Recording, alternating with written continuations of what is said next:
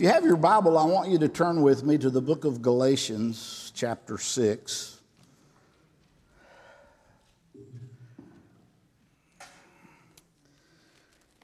Through the years, I have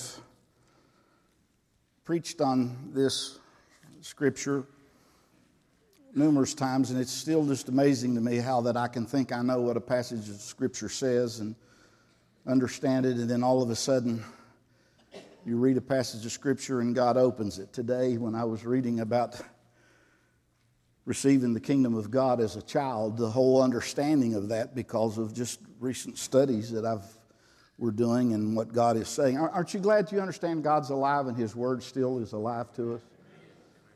You know, if, if you think God's Word isn't alive, then everything just becomes historical and it's a fixed thing that's behind you, and, and the name over your door of what you believe tells you where your revelation stopped. God's still talking to us and walking with us. And it's an amazing thing. It's just exciting. And it's just been a great, it's a great season to be in right now where he's, he's revealing things from his word. And so as I, as I began to, to see this, I, I, I really felt convicted as I read through this and began to understand that we've usually heard this passage of scripture that I'm going to read from a negative sense. And we've uh, embarked on it or talked about it in a negative sense. When uh, somebody does something that we don't think they should do, we look at them and say, You're going to reap what you sow. Am I right? That's what we do. When they, and and we, we, it's amazing that we do it in a negative sense. We're not intending to harm or danger, but I'm just saying I've seen it used that way and had it used that way and thought about it in those in that scenario for a, a, a lot of times. I believe as long as the earth remains, there'll be seed time and harvest. I believe in sowing and reaping, and I believe what a man sows, he will reap. But we have not always reaped everything we've sowed. I had, I, if I got everything that I needed coming to me, I'd be terrible, bad shape. God's a good God, amen. He's, he's, he's, he's, he's wonderful. I'm just, and I praise God that I haven't reaped everything negatively that I've done, and, and I'm very thankful that. This scripture, and you'll see here uh, as I read it, and I want to read verses 6 through 10. It says, Let him who is taught the word, that's you, let him who is taught the word share in all good things with him who teaches. I'll talk about that in a little minute, but you're the one who's taught the word. I'm the primary one who teaches. Other teach, but we're to share. And then he goes into this statement in verse 7, and this is the context Do not be deceived. God is not mocked. Whatever, for whatever a man sows, that he will also reap. Now, watch. For he who sows to his flesh, will of the flesh reap corruption. But he who sows to the Spirit, say, sows to the Spirit. He who sows to the Spirit will of the Spirit reap everlasting life. And let us not grow weary while doing good, for in due season we shall reap if we do not lose heart. Therefore, as we have opportunity. Let us do good to all, especially to those who are of the household of faith. Look at somebody and say, You're of the household of faith. Therefore, say this, therefore, I'm going to do you good. I want you to do me good. Now, the beginning verse here, verse 6, this scripture is really dealing with the giving of finances. Let those who are taught the word share, and this is specifically, definitely a sharing of financial blessings, is what this is talking about. But it says, let him who is taught the word share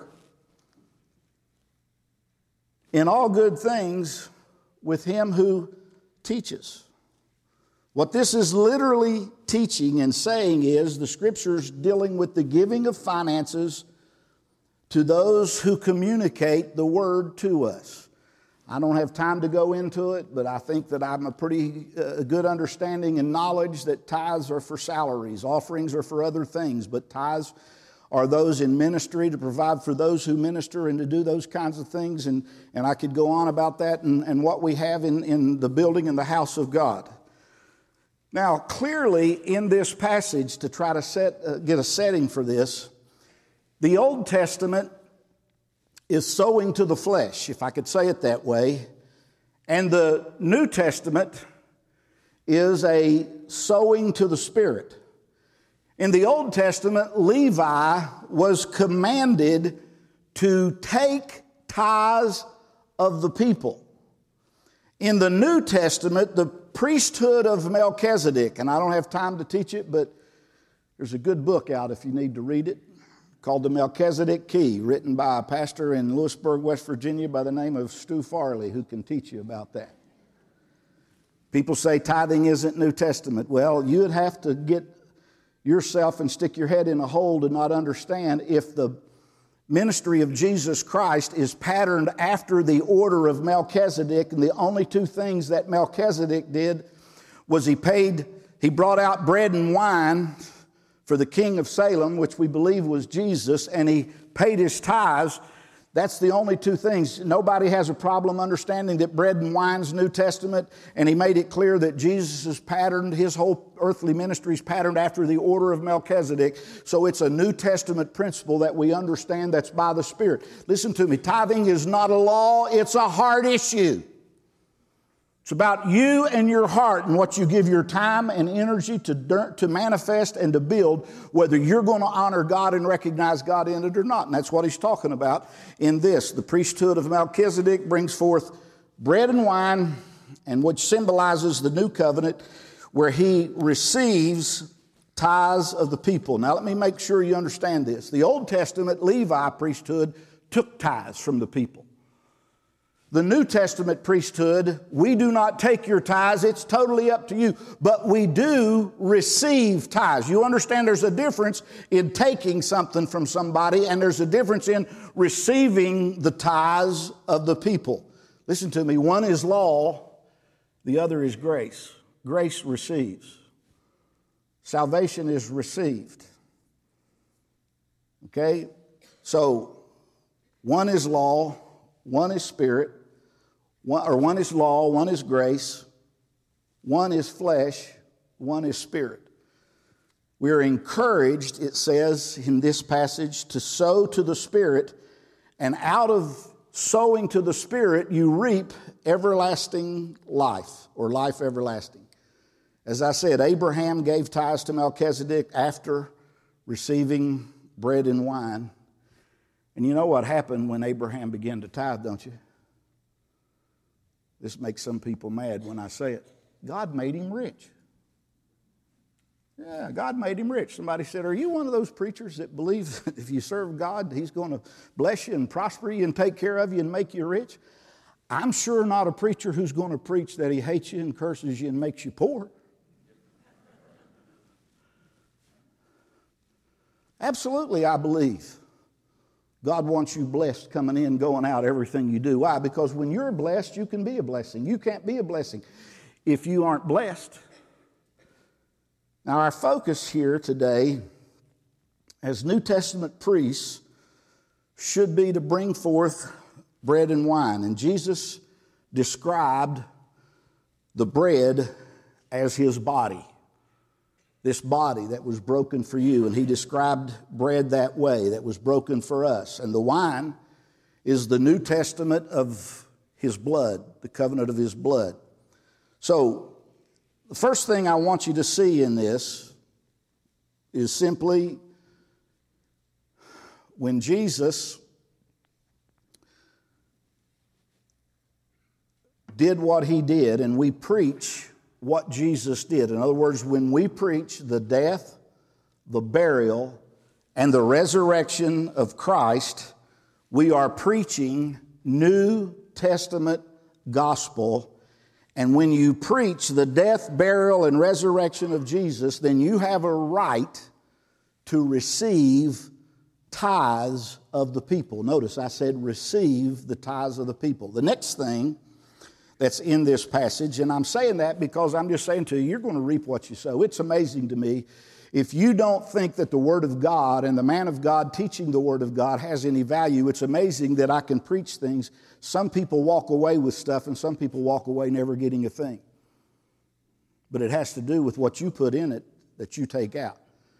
It has to do with what you reap from what you sow in somebody's life or in the ministry or in a church and what's going on there. But that's the first thing, and I'm finished with that aspect. But here's where I want to really go today.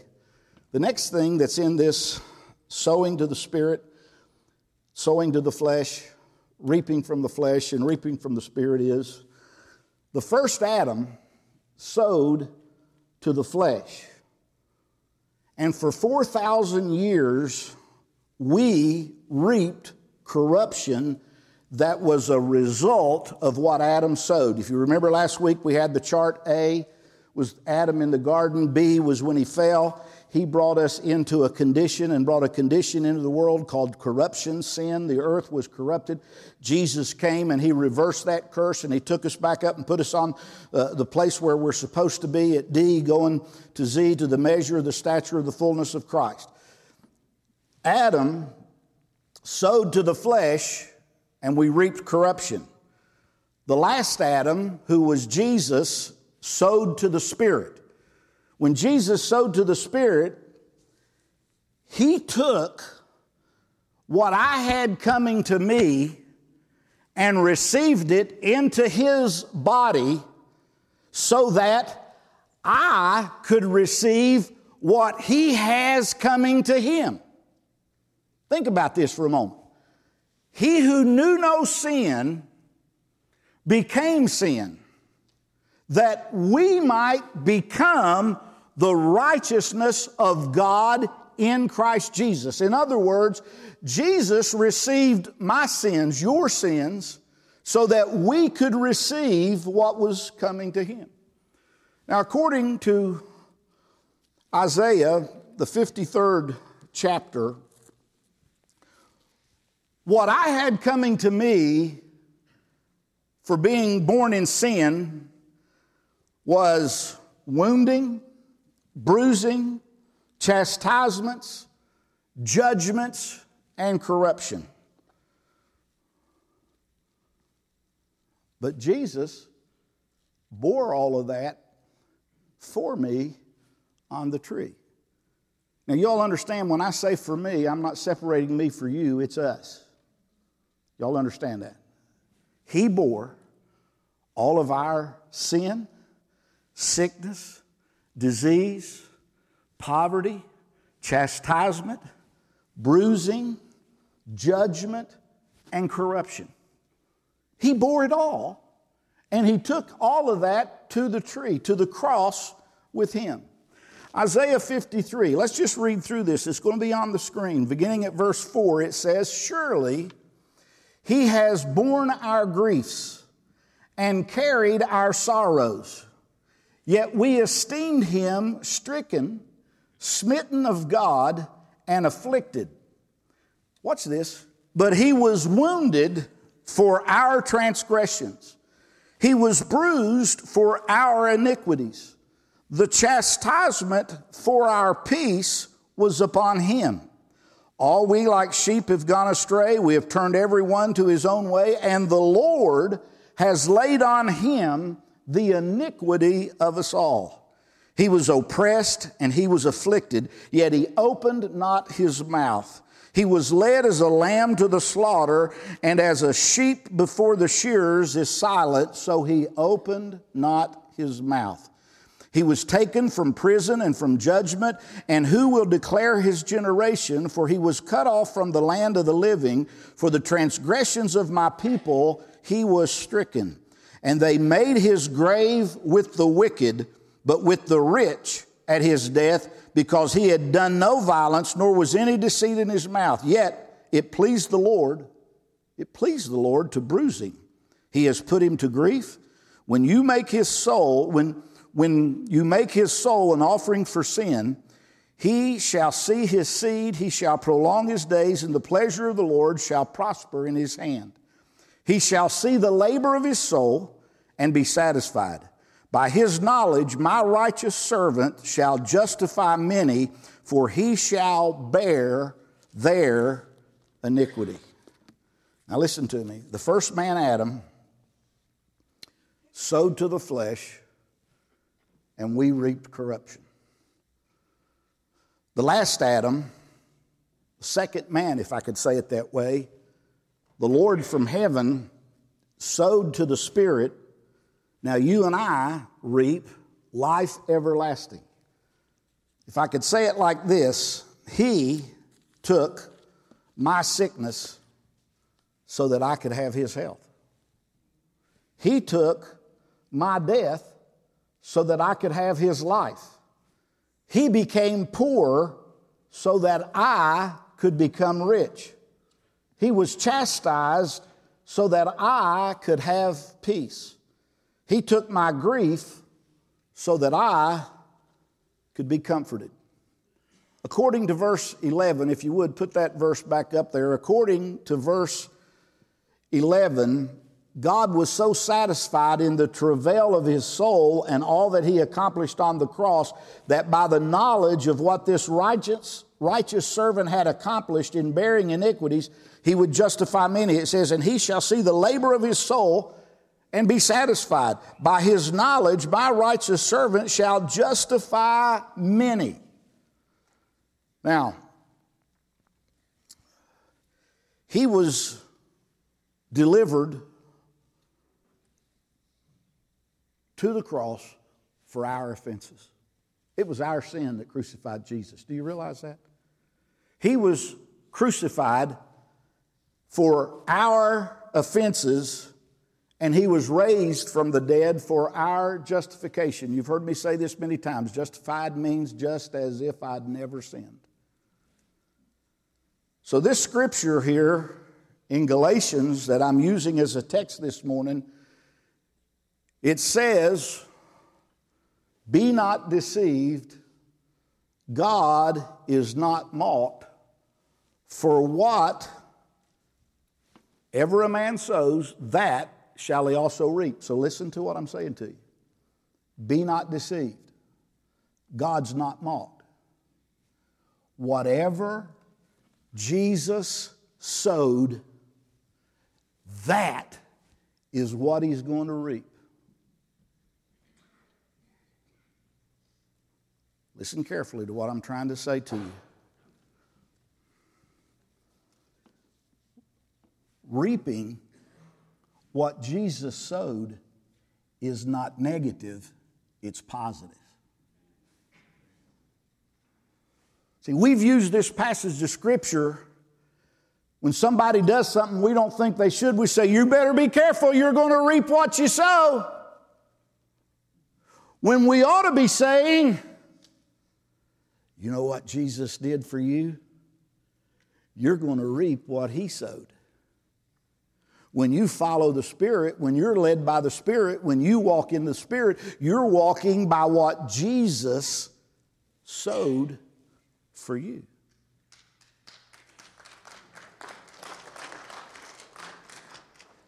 See, here's what most of us understand. According to Ephesians, the first chapter, we are His inheritance. We are His inheritance. I can see by your great joy that most of you aren't getting this. But just hang in. You'll get it before I'm done. Look at this in 2 Corinthians chapter 10. 2 Corinthians 10, verse 5 says, Casting down arguments and every high thing that exalts itself against what? Casting down arguments and every high thing that exalts itself against the knowledge of God. Let me ask you all a question. Y'all think God's pretty smart? I'm not getting ready to talk to you about your knowledge and how smart you are. I'm getting ready to talk to you about His knowledge and how smart He is. You cast down thoughts, you cast down imaginations, and everything that exalts itself against the knowledge of God. See, we go around and we say, Well, I'm just a human. Really? Is that all you are? You are a human being born of the Spirit of God. The very third person of the Godhead lives on the inside of you. You have divine nature operating inside of you. And you just say, Well, I'm just human. No, I'm human as God intended, but I'm a lot more than you realize I am. Watch this casting down thoughts and arguments and every high thing that exalts itself against the knowledge of God and bringing every thought into the captivity of the obedience to Christ. Everybody, look at me. Title of my sermon today is The Obedience of Christ. I'm not supposed to think about my inadequacies and my shortcomings and my humanity, I'm supposed to cast down anything that's against the knowledge of God and think about what is in obedience to Christ. I just read you some stuff that Christ did for you from the book of Isaiah. His obedience to become poor his obedience to become poor made me rich. His obedience to take stripes on his back for my healing brings me healing. His obedience to become sin made me righteous. There's so many things here. Now, watch. Could it be, everybody say, could it be? Could it be that we've allowed our imagination and our thoughts to be captivated by Adam's disobedience. And we've been so focused on Adam's disobedience that we've never really focused on Christ's obedience. See, we get mad at what Adam did. We're so focused on what Adam did, who we are in the flesh, who we are in Adam. I can tell you all the stuff that what Adam did produced. It produced some pretty corrupt stuff. Did it not? Let me ask you a question. What did the obedience of Christ produce? Christ's obedience produced some things. Let me show you something here. We're in 2 Corinthians 10 5. Let's back up to 2 Corinthians 10 4 and read what it says. In 2 Corinthians 10 4, it says, For the weapons of our warfare are not carnal, but mighty in God for pulling down strongholds. This is going to be too simple for some of you, but our only real fight in the New Testament is our fight of faith. The real bottom line, I tried to preach this last week. the real bottom line is are you going to believe that Jesus did it or he didn't? That's really what we're fighting about. I'm not fighting the devil. Why? Do, do, do, y'all, do y'all know who defeated the devil? Who did?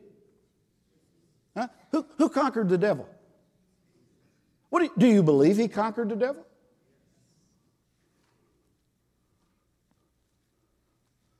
So every time the devil's trying to do something to you, you ought to be thinking, you little scoundrel, you, your butt's already been kicked. That's New King James Version language. Oh, uh, the regular King James uses some pretty rough language. Now, listen to me. We're in a fight to believe is what Jesus did really enough? Let me ask you, Sam, do you, do you believe that what Jesus did was enough to take care of you, your family, your life, everything you had? Yes, sir. Bill, Bill, do you believe that what Jesus did was enough? How about you, Andrew? John, do you believe it?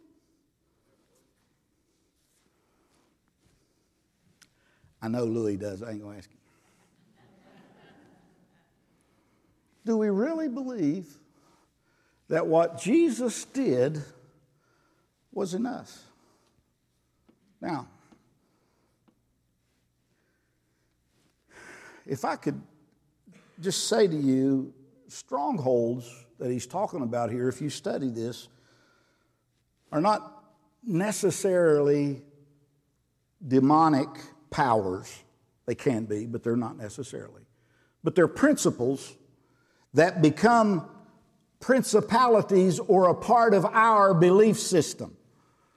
We develop a belief system after we become believers where we begin to believe that Satan has certain power to do certain things and that God has certain power to do certain things. And these principles that we learn, if we don't learn the principles of the Word of God and instill the principles of God's Word in training up a child in the way he should go, I want to train up some children today who understand that the Word of God is alive and that the Word of God lives in them. I want to train up children who really believe and understand and comprehend that the Holy Spirit Spirit, the third person of the Godhead, wants to walk with them, talk with them, be with them, that they can be absolute overcomers of everything that comes against them. They do not have to bow to sin. They do not have to bow to sickness. They do not have to bow to, to disease.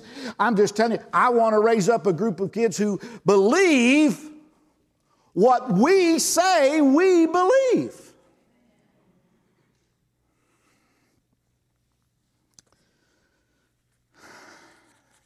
Here's my message this morning. My thoughts should be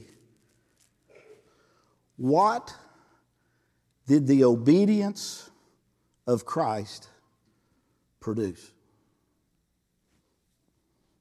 Do, do you understand you and I are saved, born again, spirit filled today because Christ came and was obedient to death?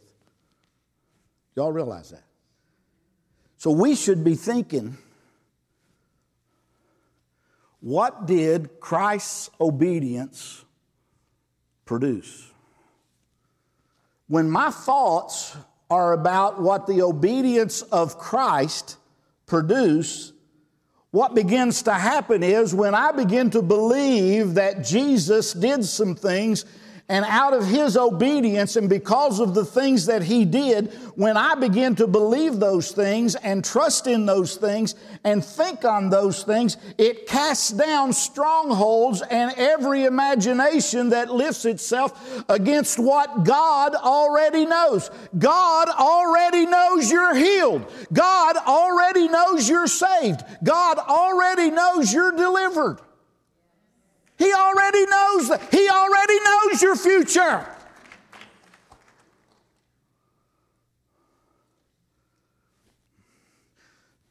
Do you know how much time we spend in fear of what the devil might do?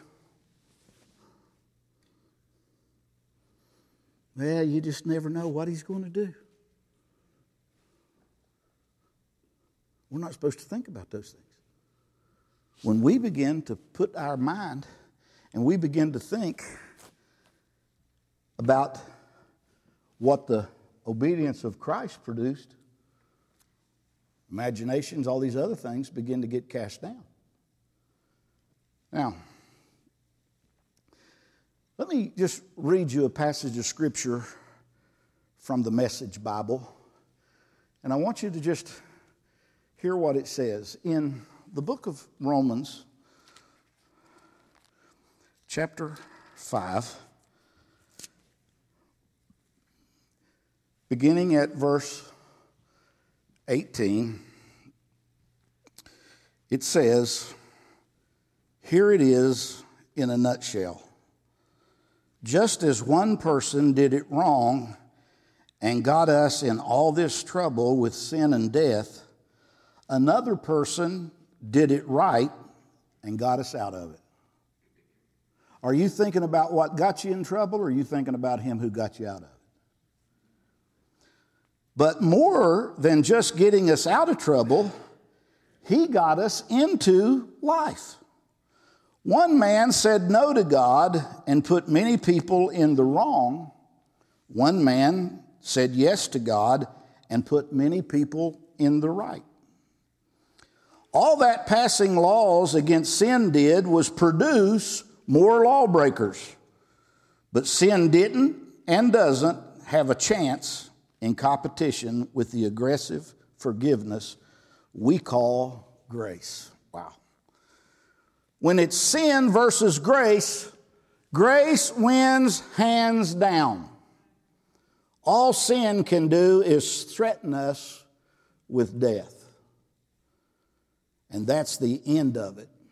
Grace, because God is putting everything together again through the Messiah, invites us into life. A life that goes on and on and on, world without end. Chapter 6, verse 1. So, what do we do? Keep on sinning so God can keep on forgiving? I should hope not. If we've left the country where sin is sovereign, how can we still live in our old house there? Or didn't you realize we packed up and left there for good? That is what happened in baptism. When we went into the water, we left the old country of sin behind. When we came up out of the water, we entered into the new country of grace, a new life in a new land. Isn't that good? We don't live in sin any longer.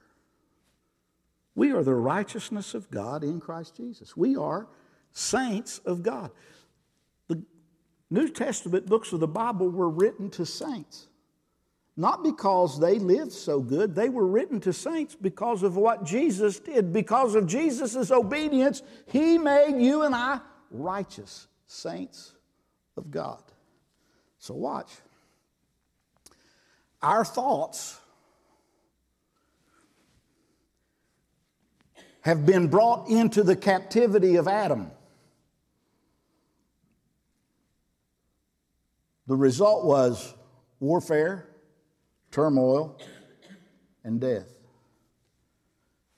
Adam's disobedience in the Garden of Eden caused the ground to be cursed.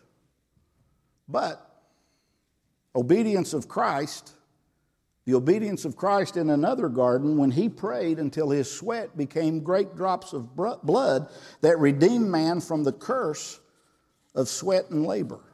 In other words, we no longer have to earn favor with God because of works, it comes by grace. Because of Adam's disobedience, the earth brought forth thorns and thistles.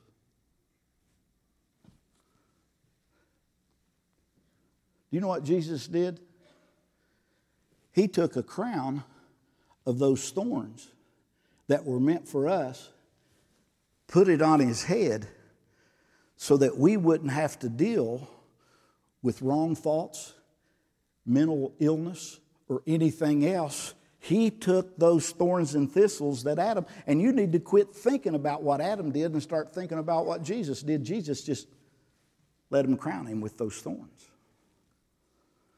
Because of Christ's obedience, he wore a crown of thorns to redeem us from torment and pricking thoughts and mental illness. Adam's disobedience brought a sentence of death on us. The obedience of Christ brought the resurrection life to us. Adam's disobedience brought sickness. Jesus' obedience to stripes brought healing to us. Adam's disobedience to, po- to, to uh, disobedience brought poverty. Jesus' obedience, he became poor that we might become rich. Adam's disobedience brought condemnation. Christ's obedience brought justification. Adam's disobedience brought separation. Christ's obedience brought reconciliation. Adam's disobedience brought turmoil. Christ's obedience brought rest. Adam's disobedience got him thrown out of the garden. Christ's obedience got us back into the garden. Just remember, just remember this. The redemptive work of everything Christ did was a garden. He, listen to me, he done everything he did in a garden. He was the incorruptible seed that was planted in a new garden to present a different kind of crop. You know what the new crop was? A new creation. You saw the first creation, what Adam did to the first creation, but let me show you the new creation. It's a new creature in Christ Jesus, which you and I are, and it's a, it's a whole new thing.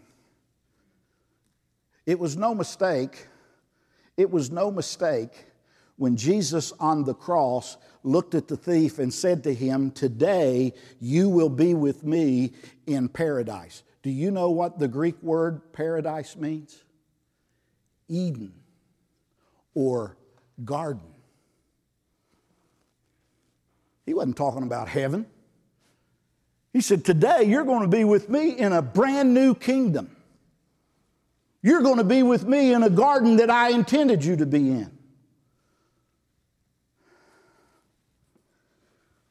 The wages of sin is death, but the gift of God as a result of obedience to Christ is everlasting life. I've said all this to say don't put your thoughts into Adam's disobedience.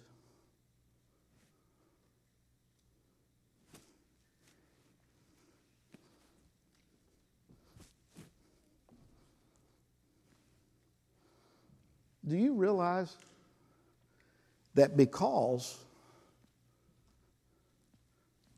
because of Christ's obedience.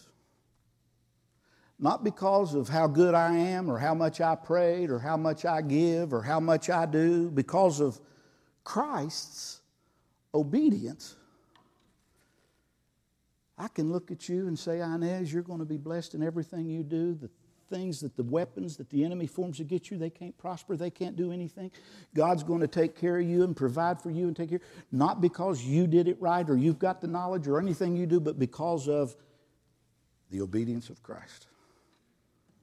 He paid it all.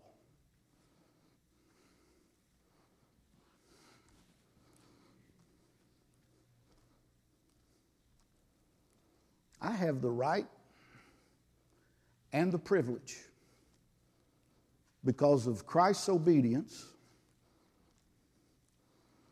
to look at that man trying to get up and walk and say, Walk and run in Jesus' name. Be whole, be healed.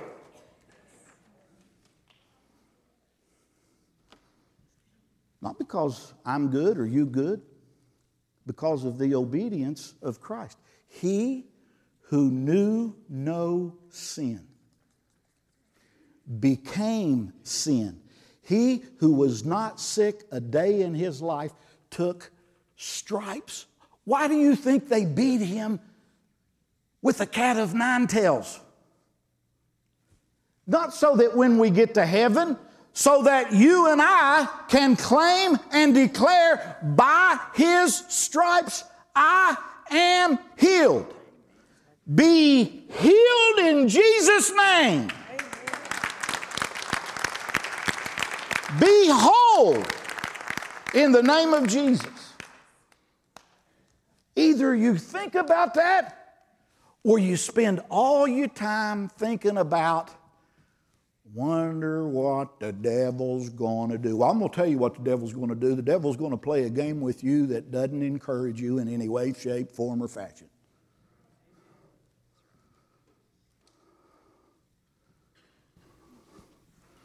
You hear me?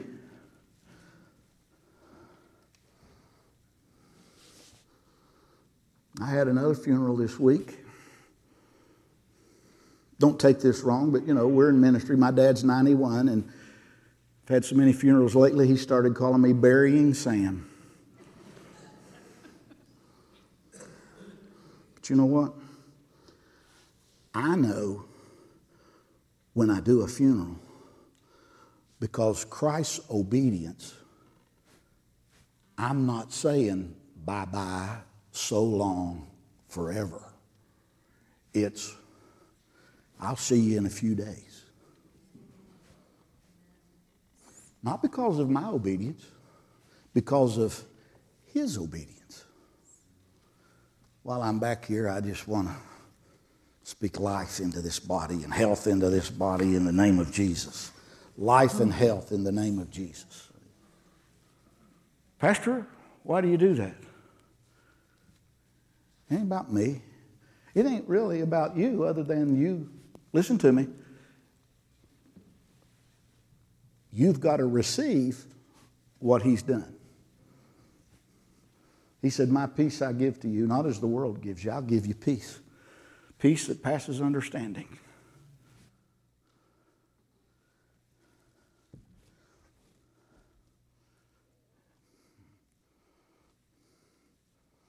We got some healers around here. We got some healers around here. We got some people around here who are going to start thinking about what Christ's obedience has done for us. Yeah. We're going to think about Andrew and I, Judy and I, talking about doing service in January where we just pray and create an environment where you come in, start thinking God's thoughts, and say, "Let me think what Jesus thinks." Let me wonder what, what wonder what the knowledge of God says. The knowledge of God says you are healed, you are whole, you are saved. And I got got I got to start thinking on that. And some of you, here's what you need to start saying every time you get a wrong thought. Shut up, Adam! It's amazing to me how many Christians can tell you what the devil's saying to them, but don't know one word God's saying. Tell you the devil's been on me, the devil's been talking to me, I just hear the devil, and that's all they talk about. You know, and I know y'all know it, but I still like to say it. The lady stood up. The devil's been on my back all week, praise his good name.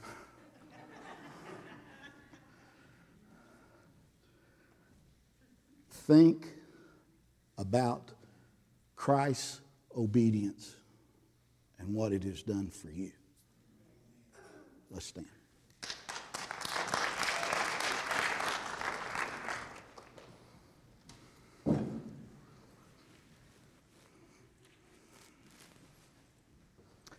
I don't want to conform to this world's way of thinking I want, this is what I preached last week, I want to be transformed by the renewing of my mind. And I asked God last week, Lord, how do I renew my mind? And what do you think He begins to say? Here's what it is you got to think of what Christ's obedience was and think about what He did. Obedience to Christ.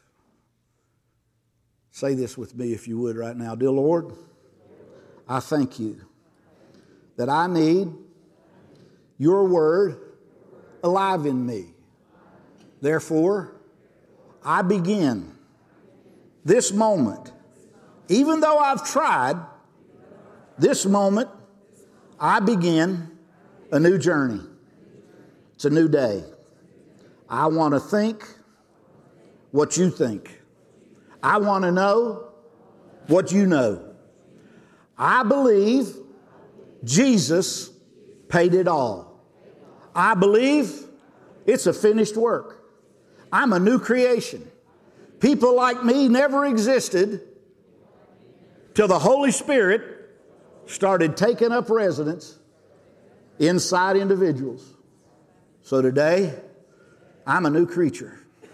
I belong to God. I have the mind of Christ. Help me, Lord, to think His thoughts to believe His word and to speak His thoughts and to speak His words and not be worried what people think, what people say. I know there's the possibility, though it's highly unlikely, that I might not say everything perfect, but I will correct myself as I understand. I desire to be obedient to everything Christ was obedient to. I will be like him in every way of my life and in my thinking. I declare this in the name of Jesus. Amen, amen, and amen. Amen. Woo!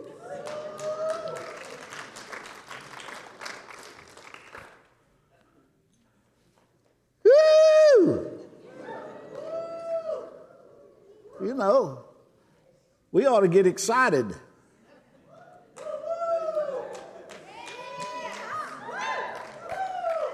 The obedience of Christ is what we're going to think about. Quit thinking about bad things and start thinking about what He has done for us. And start telling people what He's done for them. Just tell people what He's done. He was the obedient son. Aren't you glad you got a brother that's obedient? Amen? Frank, you go home and lay hands on Patty today. You hear me? Just go home and lay hands on her. Pray for her. Don't think about whether you can do it or not, or whether you're worthy to do it.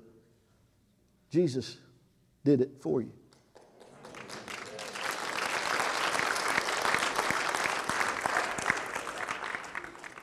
Just start doing it.